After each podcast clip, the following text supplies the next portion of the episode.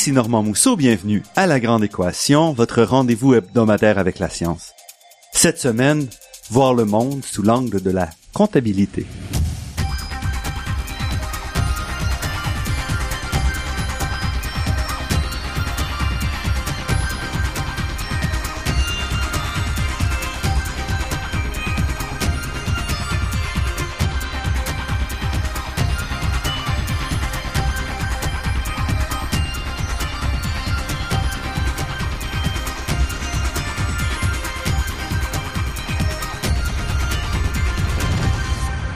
La comptabilité, c'est souvent perçu comme une discipline beige du monde de la finance. Elle n'a pas le panache de l'économie, par exemple, et elle est beaucoup plus réservée que la gestion. Mais alors que les économistes se rangent souvent par écoles idéologiques qui teintent leur analyse et leur vision du monde, les comptables apprennent très tôt à adopter une approche beaucoup plus pragmatique. Aura des crêtes, pourrait-on dire, qui les force à décrire la réalité de manière beaucoup plus ouverte et directe. Et pour nous parler de cette discipline et de sa vision de la société, je reçois cette semaine Jacques Fortin, qui est professeur en comptabilité à HEC Montréal et qui est très impliqué dans de nombreuses questions d'intérêt national. Jacques Fortin, merci d'avoir accepté notre invitation. Merci de votre invitation. Vous avez souvent pris position sur des sujets d'actualité en tant que comptable. On pense par exemple à la fusion des municipalités, plus récemment au gaz de schiste, aux redevances minières au plan Nord. Qu'est-ce qu'un comptable peut vraiment contribuer à ces, discussions-là? En fait, moi, ce qui euh, ce qui m'a amené euh, sur ce territoire-là, c'est euh, c'est ça remonte quand même à, quelques années, au moment où je découvrais quel usage réel la comptabilité servait dans notre société. Et euh, pour me rendre compte que nous avions là euh, un instrument d'arbitrage pour le partage de la richesse qui était probablement un des plus puissants, puis un des plus utilisés. Alors en fait, euh, je pense que ce serait de se fermer les yeux que de ne pas réaliser que les grands décideurs de ce monde prennent leurs décisions sur la base de données quantitatives, financières, monétisées et que ces données quantitatives financières monétisées sont produites par les comptables, qui ne seront pas euh, nécessairement ceux qui vont prendre des décisions, mais qui vont fournir l'information. Et bien sûr, euh, cette information-là, elle peut être euh, sincère, elle peut être biaisée, elle peut être opaque, obscure, elle peut être claire, elle peut être franche. Suivant les caractéristiques qu'elle a, bien sûr, les décisions seront influencées. Alors moi, j'ai cette conviction-là, je l'ai acquis euh, au fil des années, puis euh, et puis euh, j'en ai j'en ai j'en ai même réalisé à quel point on avait là un instrument qui pouvait contribuer à la justice sociale, comme pouvait contribuer à un mauvais partage de richesse. Alors donc, toujours est-il que en même temps que je cheminais là-dessus, ce que je réalisais parce que un autre côté de moi-même a une préoccupation environnementale qui est, euh, très sérieuse. Et euh, j'écoutais euh, les gens qu'on qualifie souvent avec un petit accent péjoratif d'environnementaliste ou de je les écoutais réagir aux aux, euh, aux, grands projets qui dérangent, avec euh, toute leur ferveur euh, scientifique, sociale, mais une ferveur qui était davantage nourrie par leur conviction qu'on s'en allait dans le mauvais chemin.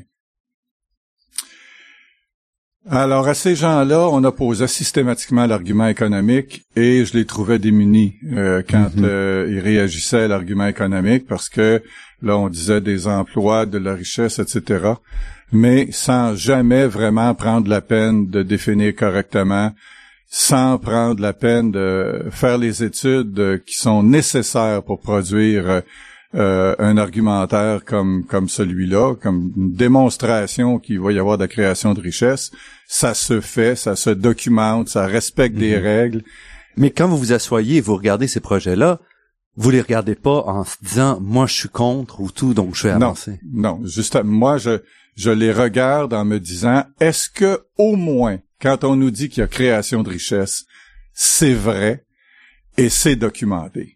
Mais vos analyses font un peu peur parce que ce que vous montrez, c'est que beaucoup de grands projets qui sont annoncés en grande pompe et présentés comme ayant des retombées économiques importantes, en fait, le travail du comptable n'a pas été fait derrière pour s'assurer que c'était vrai. Exact. Alors, c'est un, ça a été un peu, euh, été un peu ma surprise et ma déception de voir que, euh, surtout de la part de, surtout de la part de l'État, qui, euh, qui a, qui a responsabilité d'arbitrage, que euh, on n'a pas pris la peine d'aller au fond des choses et de documenter euh, aussi bien qu'on peut le faire, par exemple, pour faire un budget, là, euh, mm-hmm. comme, on, comme on le fait périodiquement. Alors, on n'a pas pris la peine de documenter vraiment ce que les promoteurs avancent comme, comme contribution à la richesse collective. Et, et, et n'ont même pas souvent pris la peine de calculer correctement la contribution au trésor public. Alors, et là, je parle même pas de calculer une contribution à la valeur. Quand vous dites contribution au trésor public, le retour pour le trésor public? Juste, ne serait-ce que des taxes puis des impôts, là. Même ça, là, des redevances. Même ça, les, les calculs sont faits euh, euh souvent euh, euh, très grossièrement. Alors, et, et, et, évidemment, ça, ça néglige toute la dimension la valeur sociale. Et pourtant, l'information est là parce que vous êtes dans votre bureau à HEC et vous êtes capable d'accéder à, cette, assez d'informations pour estimer au moins qu'est-ce que...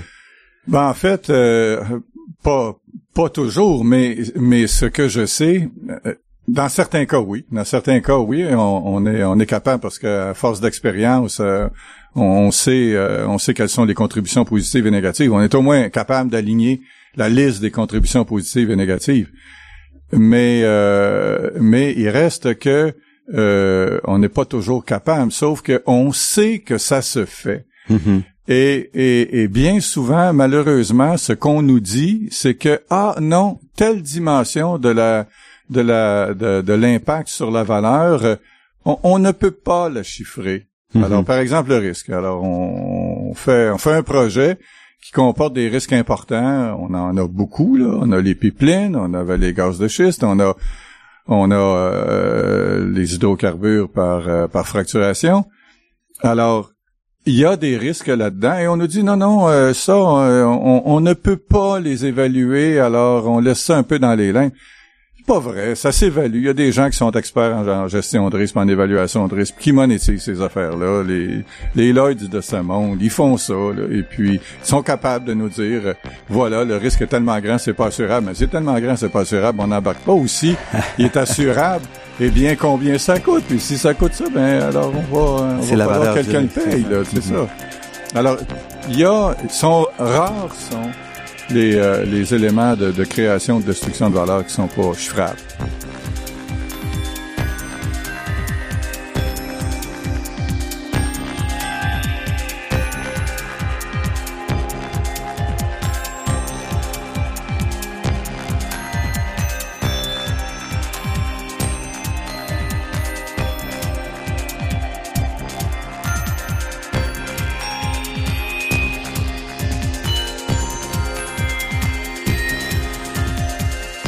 Ici Normand Mousseau, vous êtes à La Grande Équation et nous parlons aujourd'hui comptabilité avec Jacques Fortin. Comptabilité, donc on voit que c'est un domaine extrêmement puissant. Et qu'est-ce qui caractérise, la comptabilité? Ben, je pense que la, la, première chose qui le, caractérise, comme je vous disais tantôt, c'était pour moi c'est un instrument d'arbitrage du partage de la richesse. Les gens, les gens, les gens qui connaissent la comptabilité, les gens de finance, les gens mm-hmm. d'économie, le savent très bien. Donc, a priori, c'est pas idéologique, c'est pas une question de décider, c'est de mettre sur la table quels sont les choix ou quels sont euh, quelle est la réalité. Ben, en fait, notre travail à nous, euh, il est euh, au fond, je le, je le situerais sous deux angles. Il est historique, il est rétrospectif et il est prospectif. Mm-hmm. Alors quand je dis qu'il est rétrospectif, c'est qu'il va décrire avec des chiffres, avec sur la base d'un système de reddition de comptes extrêmement normalisé. Là. Quand euh, les règles qui s'appliquent à notre discipline, c'est des milliers de pages pour définir à peu près trois pages de rapports qui sont les états financiers qui servent euh, aux transactions boursières, aux, prêts bancaires, euh, à faire nos déclarations d'impôts, etc. Alors c'est à peu près trois pages, mais c'est des milliers de pages de règles qui ont l'avantage d'être le résultat d'un consensus très fort entre la communauté des utilisateurs et la communauté des utilisateurs, elle est aussi faite des citoyens euh, comme vous et moi. Là. Mm-hmm. Alors, c'est ce qui lui donne énormément de euh, crédibilité au départ. L'expérience de siècles d'apprentissage, euh, quand je dis de siècles, je vous raconte une anecdote, si je peux me permettre. Absolument.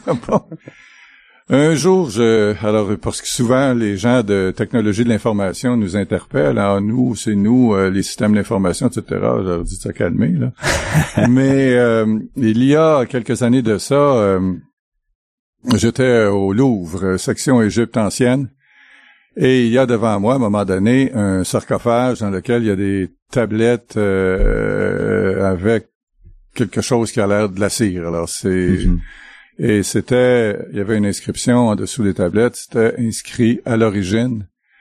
L'écriture servait à comptabiliser les transactions commerciales et le mot comptabilité était dedans. Alors là, quand euh, les gens de technologie de l'information m'interpellent, je, leur, les invite à aller faire un tour au Louvre. Alors ça fait quand même euh, des, des, des, siècles que on raffine un modèle qui permet de rendre compte de façon très succincte de la réalité des, des, euh, des transactions commerciales qui ont cours dans une entreprise, qui ont cours dans la société, dans un État, dans une institution. Un particulier, en fait, à peu près tout le monde est touché, tout le monde est impacté. J'ai déjà demandé d'ailleurs à un moment donné à mes étudiants, euh, d'après vous, y a-t-il un groupe dans la société qui n'est pas touché par la comptabilité? Alors il y en a un qui a levé le doigt, puis qui me dit les itinérants. Ah ben j'ai dit, ça tombe bien, en ce moment, je préside la campagne Centraide de HEC euh, Montréal et je sais très bien que euh, évidemment, vous et moi, quand on va donner 20 dollars à Centraide, on va pas demander les états financiers de Centraide. Mm-hmm. Mais quand on s'appelle Québécois, quand on s'appelle la Fondation Chagnon, oui, on va les demander et on va regarder à quoi ça sert et à quoi on a, on a, on a utilisé euh, les, les, les, dons en question. Alors donc, l'itinérant, il est forcément impacté par ça parce que le bout de la ligne, c'est que ça détermine le, ça va déterminer l'engouement des donateurs pour une euh, pour euh, pour pour une contribution à un mhm. organisme quelconque et c'est l'organisme ensuite de ça qui va euh, qui va qui va qui va envoyer les fonds à, l'accueil Bono, qui va envoyer les fonds au populaire, c'est c'est c'est et ils vont envoyer les fonds là seulement si ces organismes là sont capables de démontrer que l'usage de l'argent correspond à la vocation de l'organisation. Parce que à travers l'argent, ce que vous regardez, c'est aussi la capacité de de la société ou de l'industrie que vous étudiez de faire ce qu'elle doit faire. Absolument. Est-ce que c'est l'un des outils aussi euh, aussi euh, trivial puis euh, triste que ça peut paraître, le, le, le, le la monétisation d'une opération euh, est extrêmement éloquente pour euh, des, un œil de, de quelqu'un qui, qui, a un minimum de connaissance euh, du domaine. Alors, l'une des façons les plus fidèles de refléter ce qu'une organisation a fait, c'est de regarder la, le parcours de l'argent dans cette organisation-là. Tout finit par se traduire en sortie ou en entrée d'argent. Tout finit par se traduire de cette façon-là. Si vous si quelqu'un note ses dépenses jour après jour, un particulier qui note ses dépenses jour après jour dans un carnet, qu'il meurt, on va, on va être capable d'écrire sa biographie. Alors c'est pareil pour une organisation, une entreprise, on va être capable, on est capable.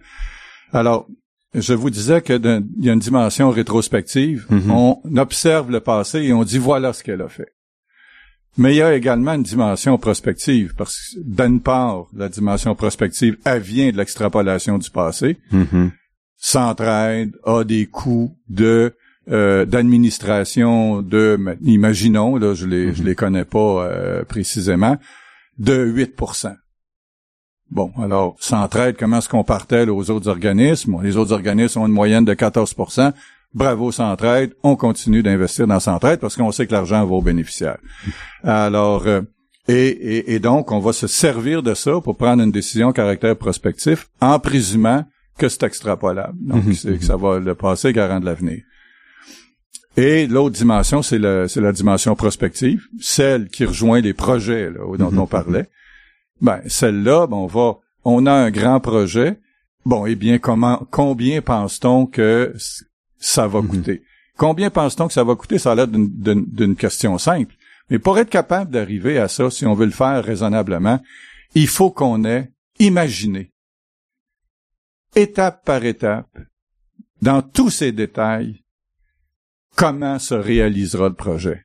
Parce que dans chacun des détails de réalisation, mhm. il y a une conséquence sur la trésorerie.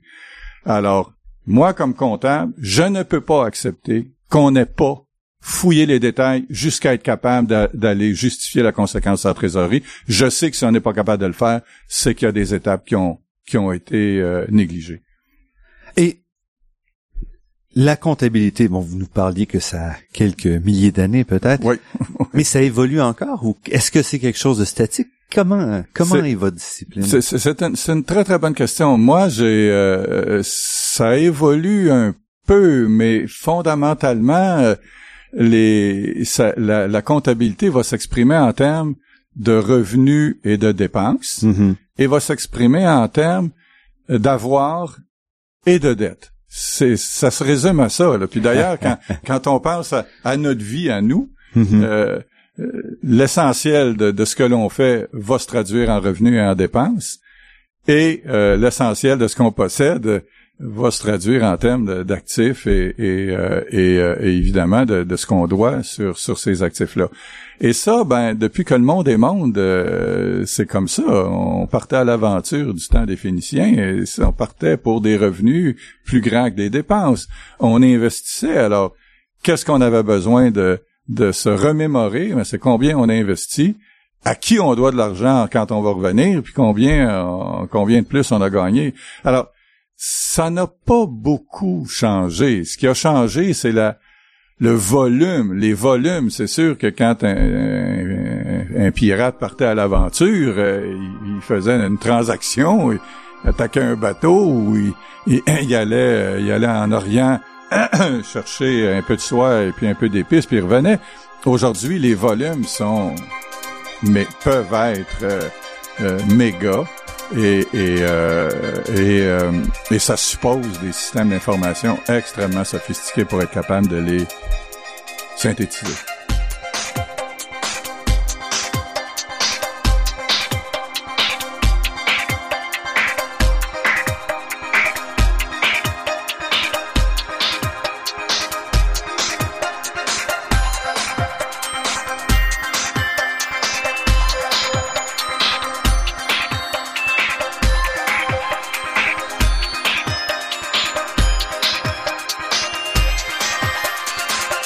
Ici Normand Mousseau, vous êtes à la grande équation sur les ondes de Radio VM et nous sommes en compagnie de Jacques Fortin, professeur en comptabilité à HEC Montréal.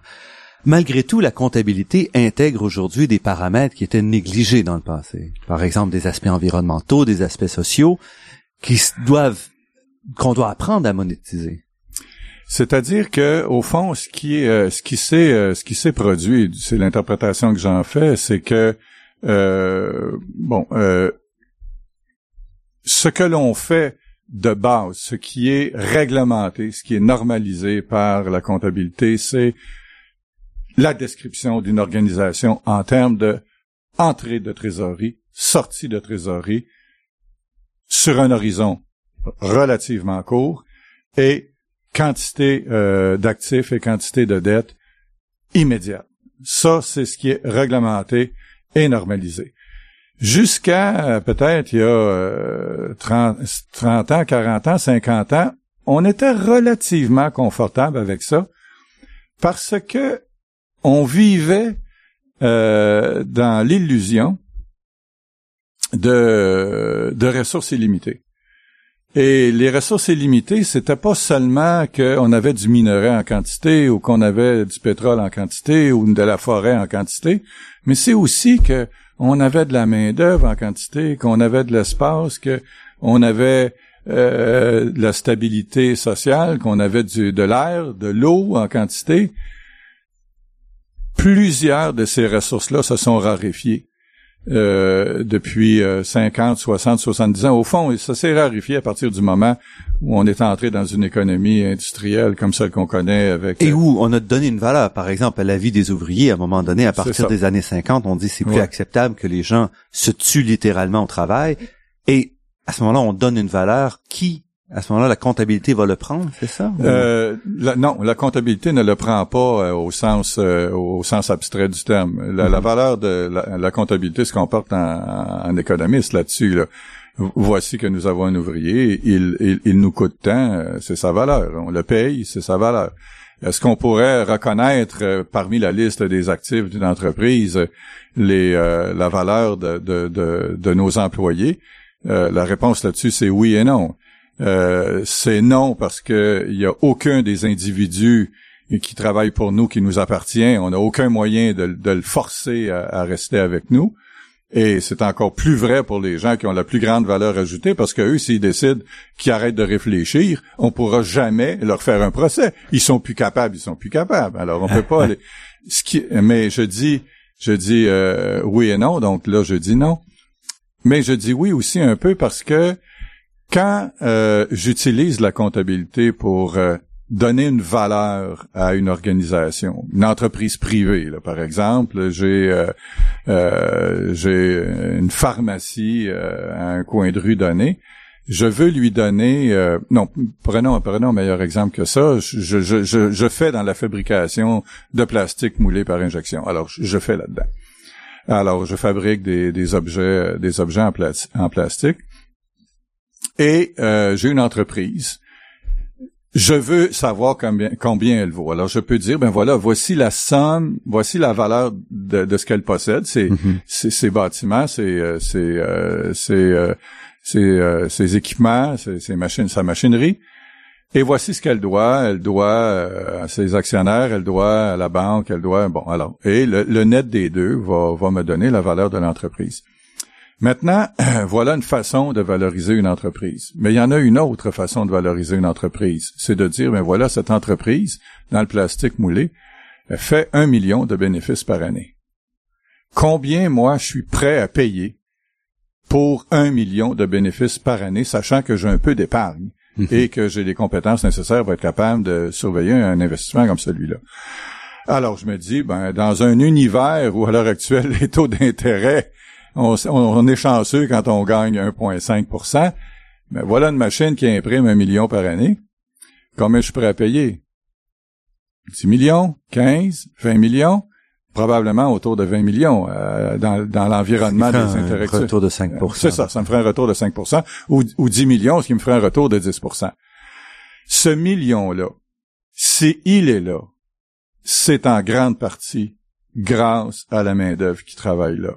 Si j'ai dans mon staff du monde qui sont plus créatifs que dans les autres entreprises de euh, fabrication de plastique par injection, c'est pas un million que j'aurais. J'aurais un million deux ou un million cinq. Et là, quand on valoriserait l'entreprise, on dirait c'est pas 10 millions que je vais payer, c'est 15. Mm-hmm. Pour la même entreprise avec les mêmes machines, les mêmes équipements, les mêmes immeubles, je vais payer 5 millions de plus parce qu'il y a là-dedans du euh, de, la connaissance et de la créativité qu'il n'y a pas ailleurs. C'est comme ça que la comptabilité mhm. la valorise. Ça aide à comparer entre elles les organisations et à établir un prix pour ces euh, pour ces entités-là. Et quand vous prenez ces outils-là et vous regardez par exemple ce que vous avez fait il y a quelques années, la question des fusions municipales, comment est-ce qu'on approche à ce moment-là la question de bilan et on entre des questions comme ça? Moi, la, question des euh, les, euh, la question des fusions municipales m'interpellait euh, dans, dans, dans cette dimension de la comptabilité qui s'appelle le contrôle. C'était pas tellement dans le dans la dimension revenus et dépenses au départ, c'était dans la dimension qu'on appelle le contrôle. En contrôle.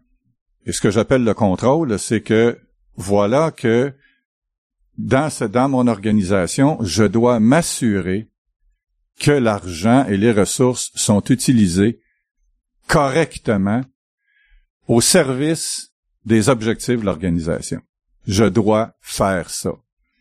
Et encore une fois, il y a une intervention de la comptabilité dans, dans la dimension contrôle qui dit, ben, comment allons-nous faire pour, un, surveiller les gens qui y travaillent? Parce que le patron peut pas tout faire tout seul, Mhm. et non seulement les surveiller, s'assurer qu'ils ne volent pas, s'assurer qu'ils font, qu'ils travaillent dans le sens des objectifs de l'organisation, et mieux que ça, qu'ils se dépassent.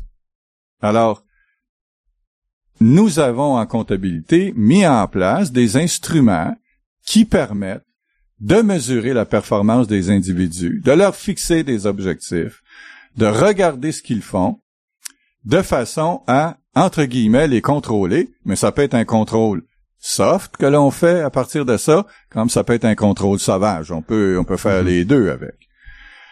Et en contrôle, ce que l'on sait, c'est que plus les entités sont petites, plus elles sont faciles à contrôler.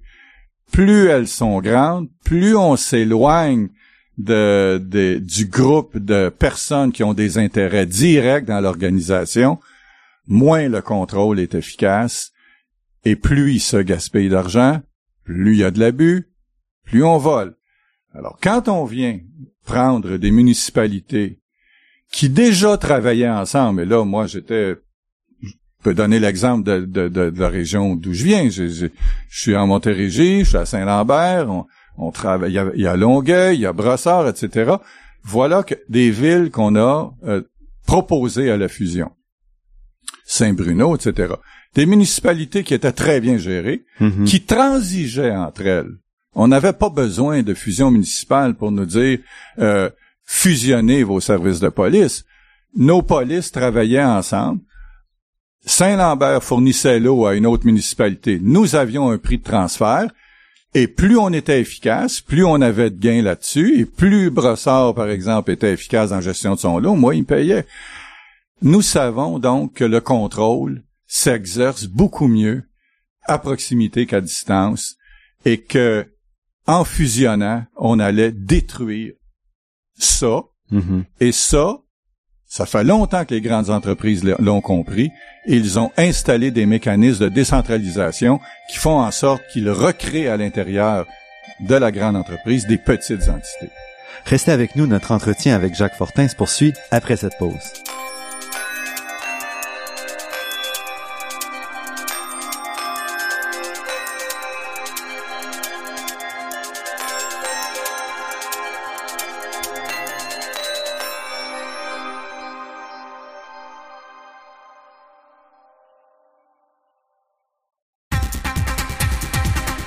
Ici Normand Mousseau, vous êtes à La Grande Équation et nous sommes en compagnie de Jacques Fortin qui nous parle du monde vu de l'angle de la comptabilité.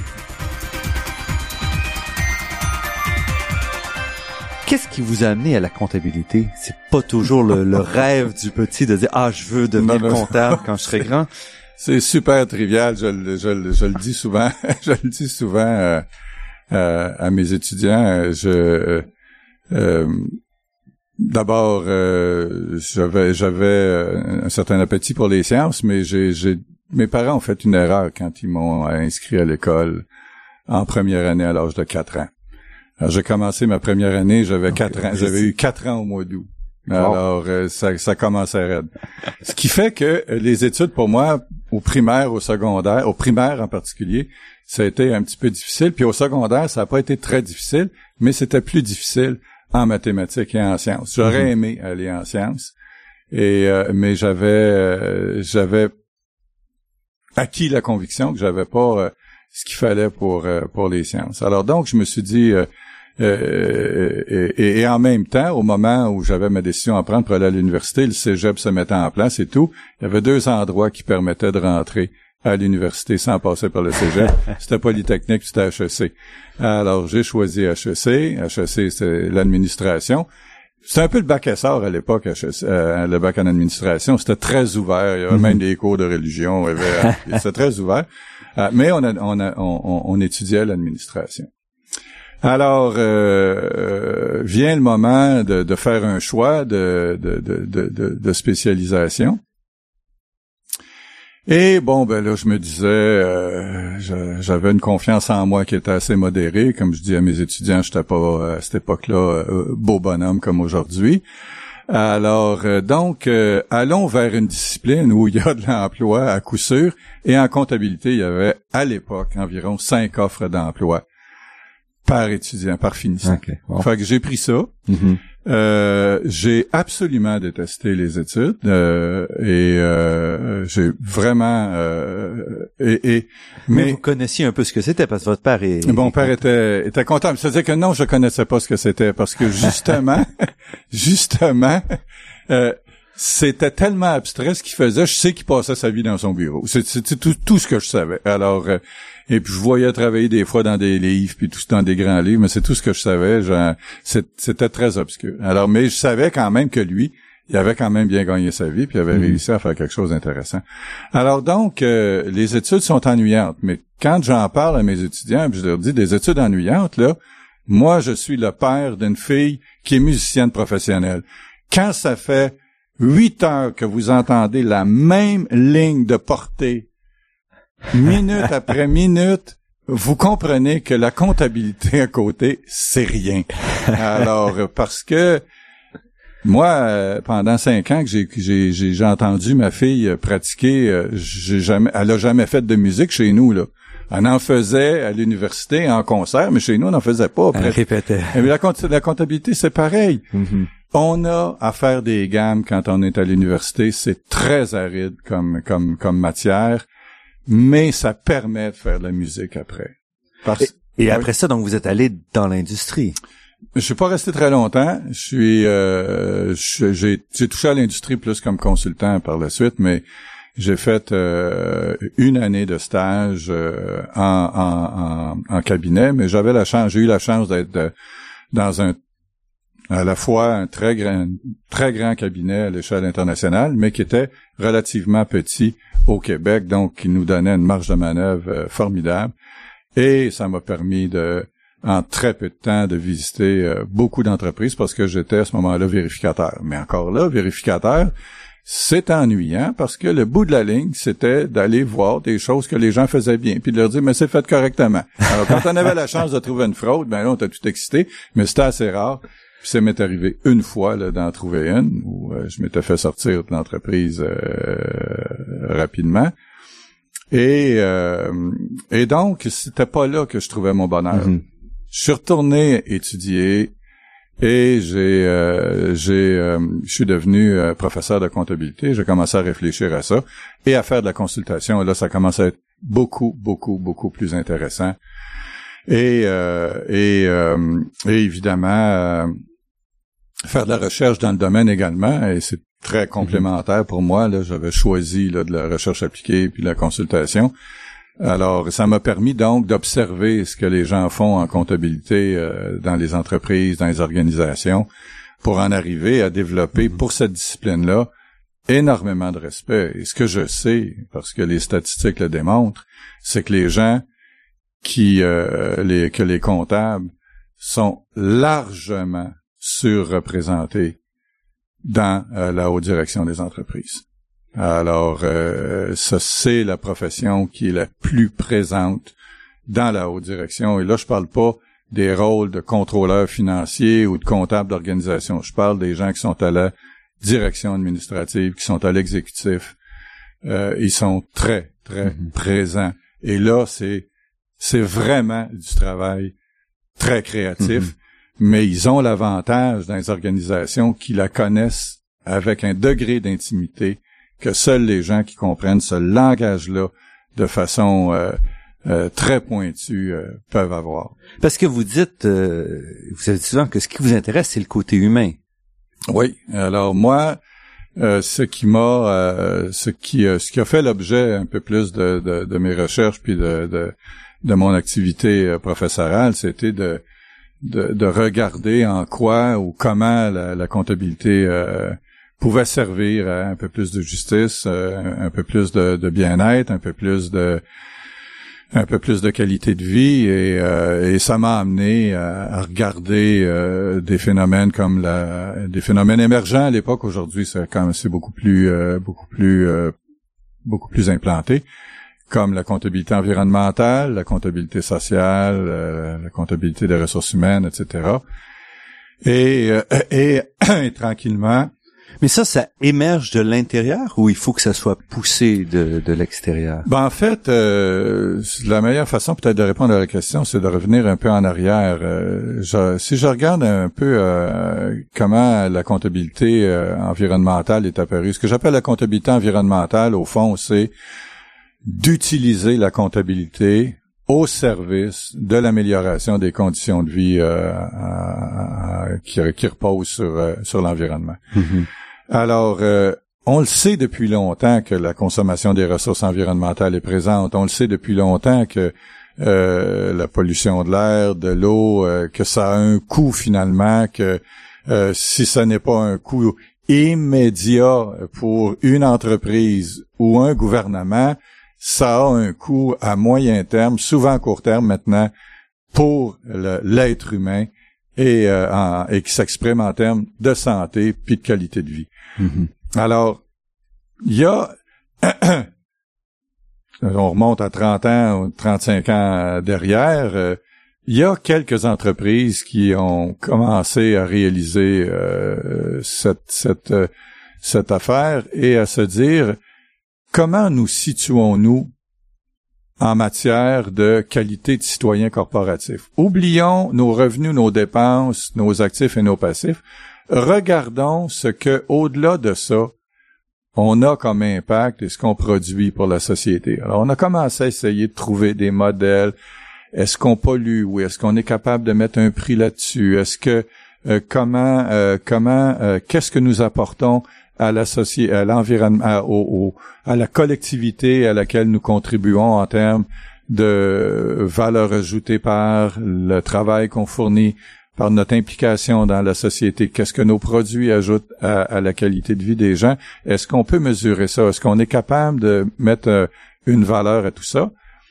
Et de façon très maladroite, on a commencé à le faire, mais on a rapidement abandonné parce que ce que les entreprises ont retenu, c'est que ce qui ressortait, c'est ce qui faisait de mal, et qui, ça, il n'y avait pas intérêt à le divulguer, d'une part, et d'autre part, ce qui euh, ressortait de ça également, c'est que la science, il y a 35 ans ou 40 ans, n'était pas en mesure de nous aider à monétiser euh, ces, ces, phénomènes, alors qu'aujourd'hui, euh, elle l'est bien davantage.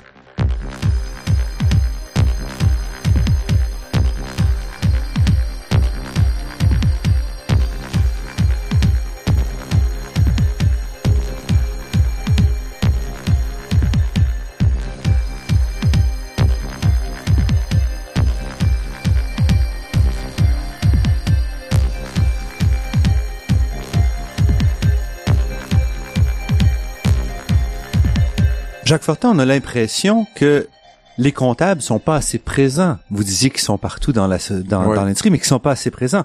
On voit par exemple au Québec le gouvernement qui met qui met en place un régime d'austérité où on sent que derrière on n'a pas eu les mesures euh, correctes, les, les, les, bilans appropriés pour nous permettre d'évaluer la signification de ces mesures-là.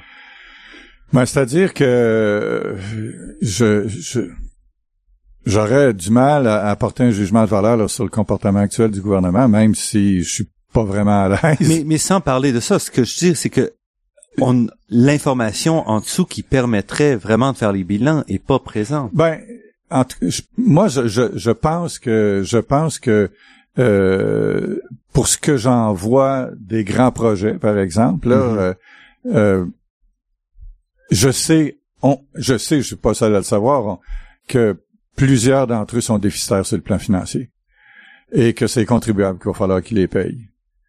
Et, euh, et je suis pas certain qu'on a mesuré correctement ou complètement l'avantage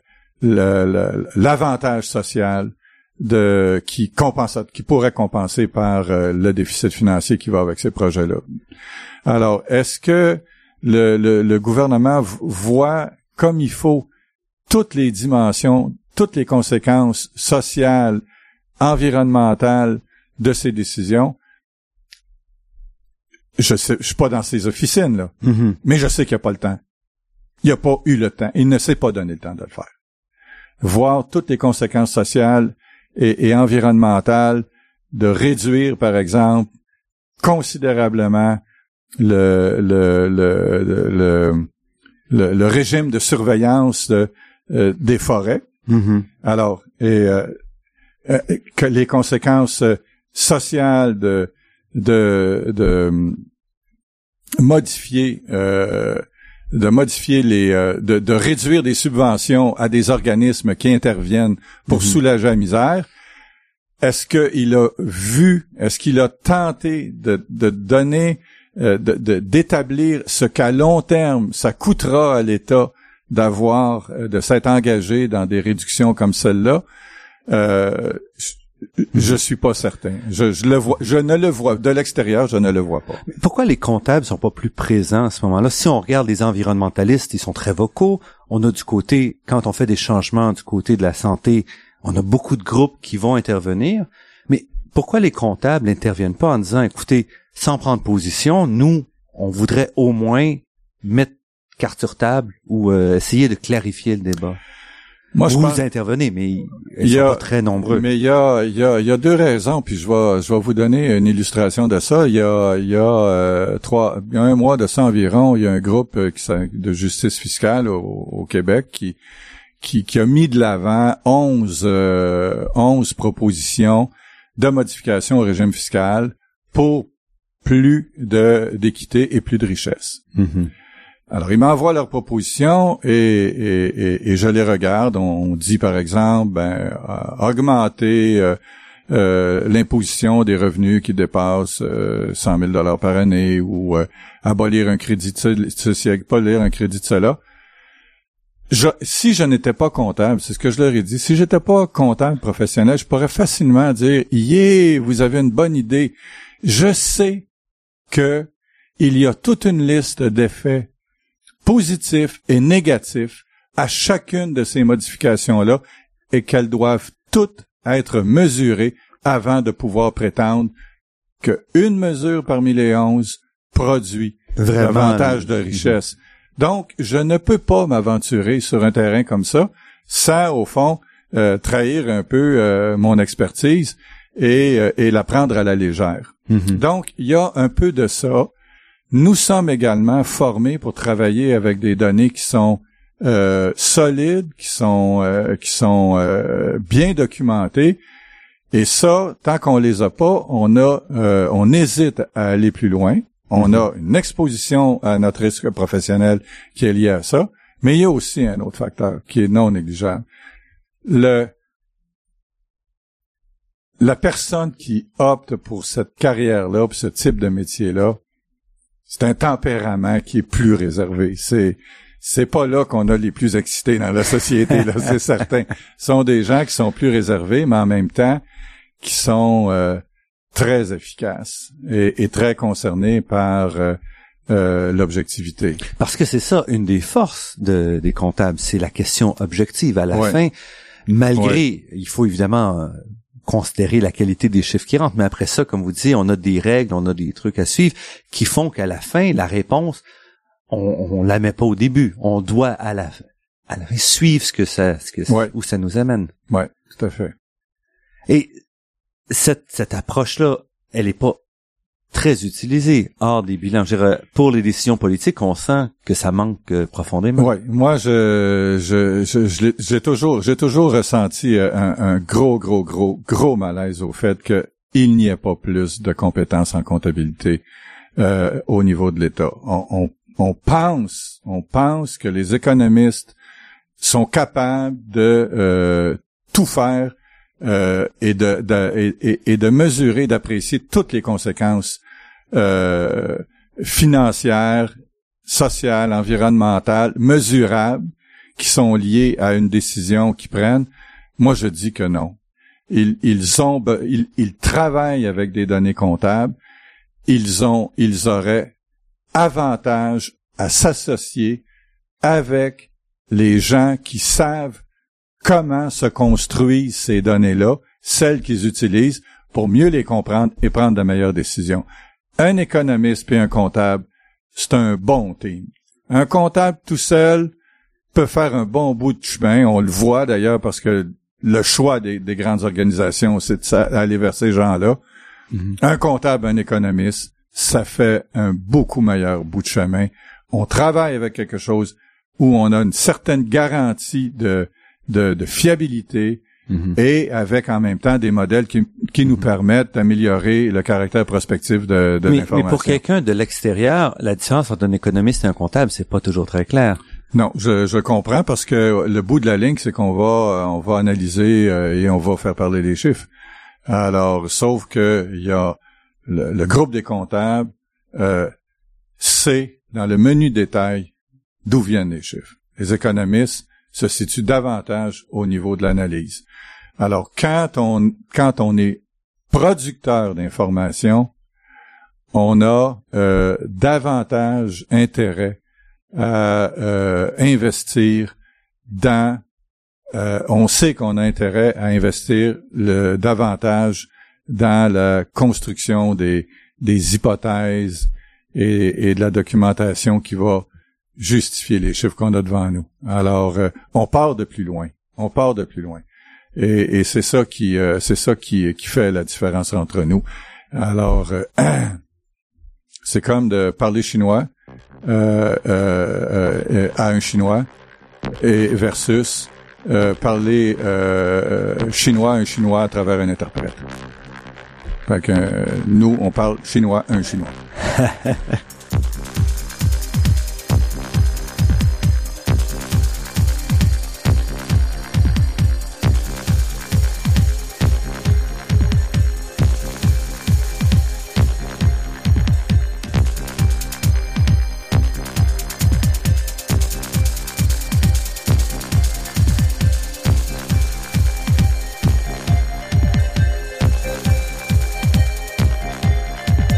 Ici Normand Mousseau, vous êtes à La Grande Équation sur les ondes de Radio VM et nous sommes en compagnie cette semaine de Jacques Fortin, professeur en comptabilité à HEC Montréal. Vous avez suivi quand même l'évolution de la discipline parce que mm-hmm. vous venez tout juste de, prendre une retraite. Qu'est-ce qui a changé durant les, les 30 ou 40 ans où vous avez... Ah mon Dieu. Moi, moi, au fond, ce qui m'a fait le plus de peine, puis ce qui, à mon avis, a, a le plus changé, c'est euh, le caractère professionnel de, de la discipline. Euh, être quand je reviens, là, si je reviens à l'image que que je peux que dont je peux me souvenir de mon père et puis de ses de ses euh, de ses euh, confrères à l'époque, on avait le comptable, c'était quelqu'un de sévère qui qui était qui était à son affaire, qui avait à l'égard de ses clients toutes les réponses. Il, connaissait euh, très, très, très bien ses clients et qui était globalement très fiable. Et, euh, d'ailleurs, euh, ce que je dis là, ça se valide parce que quand on regarde un peu les scandales financiers, les poursuites judiciaires qui étaient intentées à l'époque où moi j'étais petit garçon contre les comptables, il n'y en avait pas. On peut pas parler de la même de la même chose aujourd'hui. Alors, il y avait un côté curé chez les comptables à l'époque, au sens euh, au sens noble du terme. Il y avait il y avait un côté curé. Et euh, parce que euh, il y a dans, dans la comptabilité une dimension qu'on n'a pas qu'on n'a pas touchée jusqu'à présent, qui est la fiabilité. Alors la fiabilité, c'est pas juste parce qu'on a un comptable qui a préparé un document financier qu'on peut s'y fier il y a un métier qui est pratiqué par les experts comptables qui s'appelle euh, la vérification, l'audit. Alors ça, c'est un comptable qui n'a pas préparé les, euh, les données, qui n'a pas préparé les chiffres, qui n'a pas préparé les documents, qui va se rendre en toute indépendance sur les lieux, qui va s'assurer de la conformité de ce qui est écrit, de ce qui est traduit par les chiffres, avec la réalité qu'il observe dans l'organisation. Et si ça concorde, il va dire, voici, c'est fidèle. Je signe. Et sur la base de cette signature-là, là, il y a les investisseurs sur les marchés financiers qui vont dire, moi j'investis dans cette entreprise-là, on peut y faire confiance. Moi j'investis à tel endroit, on peut y faire confiance. qu'est-ce qui a changé depuis les 20 dernières années? Ce qui a changé, c'est le niveau de confiance qu'on peut avoir là-dedans. Dans la vérification. Dans la vérification et dans le dans, dans les données comptables euh, au sens large du terme. Parce que, malgré toutes les règles qu'on a imposées, malgré toutes les règles qu'on a imposées, on a euh, affecté euh, année après année, lentement mais sûrement, le niveau d'indépendance des auditeurs vis-à-vis leurs clients par des systèmes de rémunération au rendement, des vérificateurs, etc. On a affecté leur niveau d'indépendance. On a également euh, affecté leur niveau de responsabilité en leur permettant, par exemple, d'opérer leur profession de vérificateur non plus euh, sur une base de responsabilité individuelle ou associative en société non collectif, mais d'opérer maintenant sous la forme de société à responsabilité limitée.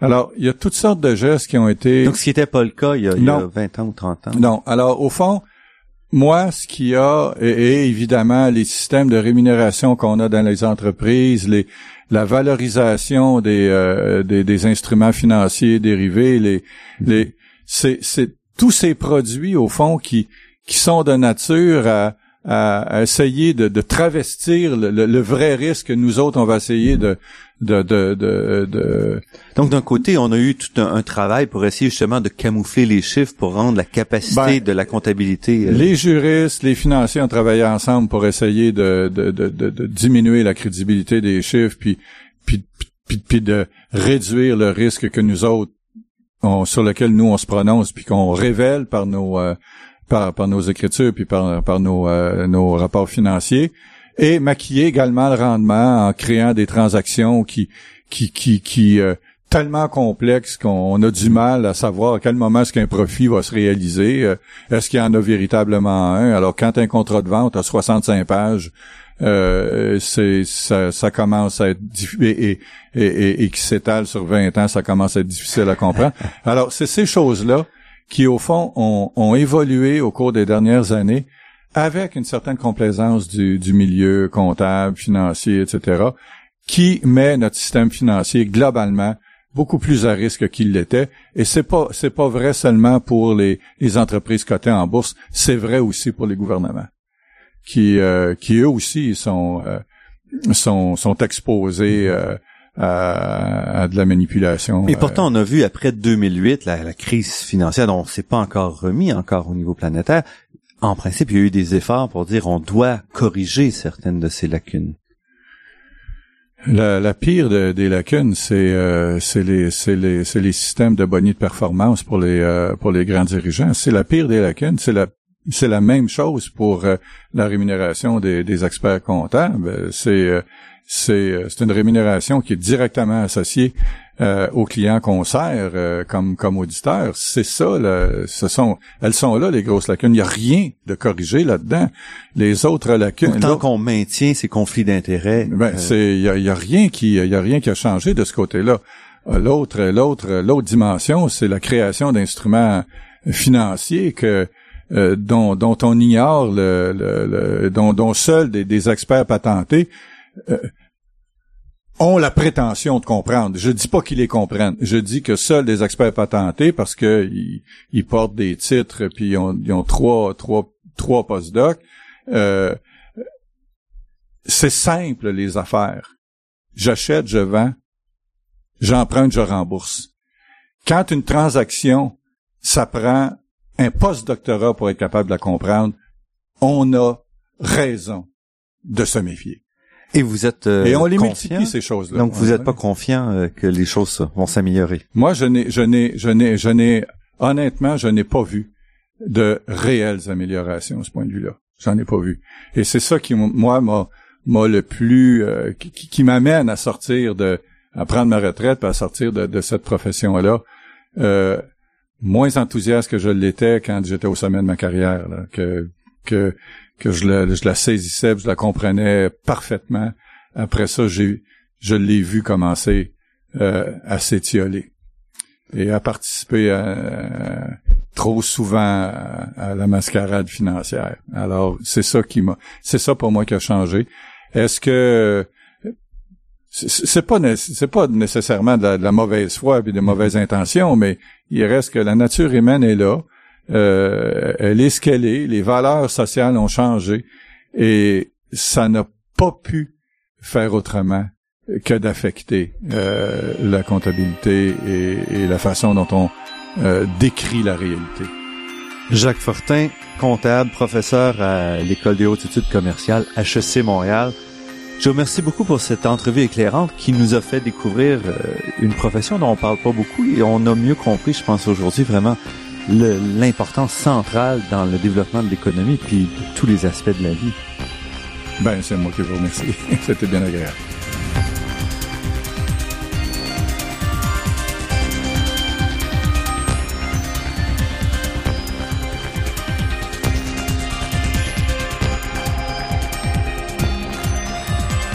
Je remercie Daniel Fortin à la technique et pour la création des thèmes musicaux entendus à l'émission, Marc-André Miron, site Internet, et Ginette Beaulieu, productrice déléguée. Je remercie également le Fonds de recherche du Québec, la Fondation familiale Trottier et l'Université de Montréal pour leur contribution à la production de cette émission. Vous pourrez réentendre cette émission et toutes les autres en vous rendant sur le site Internet de La Grande Équation. L'émission est également disponible sur la page Université de Montréal de iTunes U. Ici Normand Mousseau, au nom de toute l'équipe, je vous dis à la semaine prochaine et d'ici là, Restez à l'écoute de Radio VM pour découvrir votre monde sous toutes ses facettes.